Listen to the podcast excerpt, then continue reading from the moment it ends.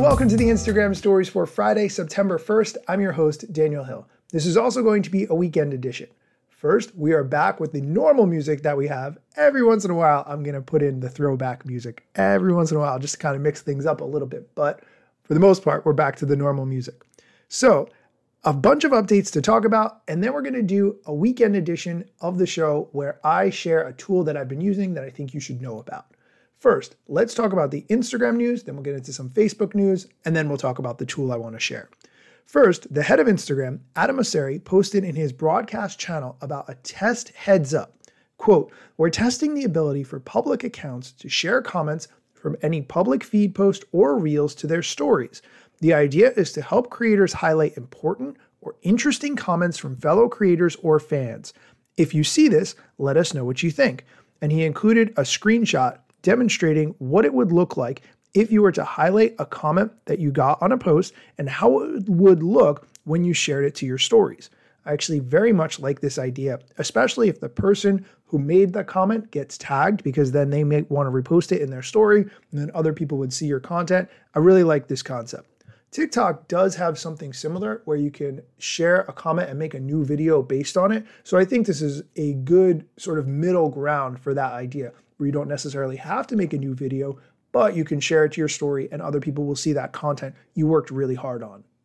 In other Instagram news, reverse engineering hacker Alessandro Paluzzi uncovered that Instagram is working on the ability to create reels up to 10 minutes long. And he showed a screenshot where you have the option of selecting a reel to be three minutes or 10 minutes. I will include a link to the screenshot in the show notes so you can check it out. But to be honest, this is exactly what IGTV was. I don't know that anybody was really looking for longer videos on Instagram, but I will say when you have a video that's longer than 90 seconds and you can't post it, that is a little bit infuriating. So I will say the three minutes I think is a good feature to have. The 10 minute feels like you're moving into YouTube territory at that point. And personally, I want to sit back and watch a 10 minute video on my couch on a big screen TV. I don't want to watch a 10 minute video on my phone unless I really, really have to, or it's super entertaining. One or the other. If it was a TV show and I'm on a train, I will watch it Okay, apart from that, I don't think 10 minutes is the move. I think that's YouTube territory, but like the concept overall, although it still reminds me exactly of IGTV. And the last piece of meta news we're going to talk about is a new Facebook setting so you can tell Meta not to use your data for AI. It's buried inside the Facebook Privacy Center. I will link to this form in the show notes so you can get directly to it. But the form says, quote, this form is where you can submit requests related to your third party information being used for generative AI model training. End quote. When you go to the link, you have three different options. You can tell Facebook you want to access, download, or correct any personal information, say that you want to delete that personal information, or you can write in if you have a different issue. A Meta spokesperson is quoted as saying, depending on where people live, they may be able to exercise their data subject rights and object to certain data being used to train our AI models. End quote. I will link to this form in the show notes, like I mentioned, so that you can check it out and fill it out for yourself. We are going to take a quick break. When we come back, we're going to talk about a tool that I use and like, and I think you should know about too. So stick around. This episode is brought to you by Shopify. Forget the frustration of picking commerce platforms when you switch your business to Shopify, the global commerce platform that supercharges your selling wherever you sell. With Shopify, you'll harness the same intuitive features, trusted apps, and powerful analytics used by the world's leading brands. Sign up today for your $1 per month trial period at shopify.com slash tech, all lowercase. That's shopify.com slash tech. And we're back. Okay, a new feature I want to roll out of this show is for the weekend episode where I talk about something, an app, a service that you need to know about that you should be using that I think will improve either your content creation or something else in your life. I want to talk about Calendly.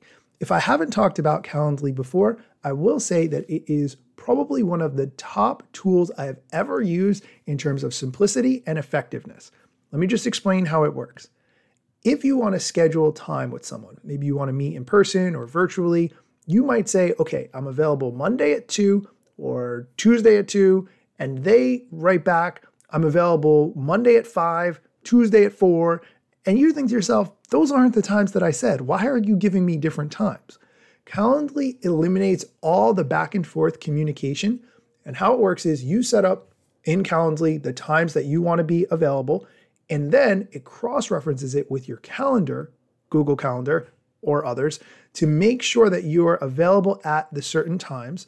And then you get a link that you can send to the person you want to meet with, and they can pick from the times you are actually available.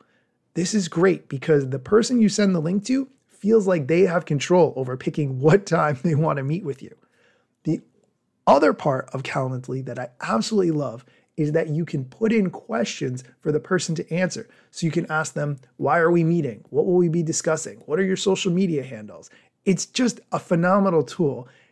The free option gives you one calendar that you can sync, but the paid option lets you take payments. So, for instance, if you were to sell your time for consulting, you could send someone a link and then when they're done, they enter in the credit card information or PayPal or whatever, and then they can pay you in that same booking. It is an absolutely phenomenal tool and I highly recommend it.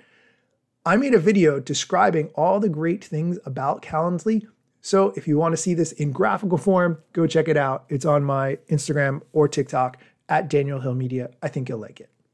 That is going to do it for today's episode. As always, thank you for listening. If you wouldn't mind taking just a couple of minutes and writing a review, if you never have, I appreciate when you all send me messages telling me that you like the show, that you've been listening for a long time. I really value those messages so, so much. But if you write a review, other people will find out how much you love the show, and then more people will listen, and so on. Thank you so much for listening. As always, please write a review, find the link in Apple Music, and have a great weekend. Instagram news got you covered. Sometimes even TikTok. Relevant platforms in the metaverse ahead of the wave without a break or a pit stop. Still waiting for Zuckerberg to give me the big job. Use trademarks and logos with Insta's permission, of course. If you like the show and you gain some good info, maybe leave a review. It's a type of applause. Just drop me a message if you want to collab. If you got some good content or you want to run ads, at Daniel Hill Media is where I am. TikTok, Facebook, and Instagram.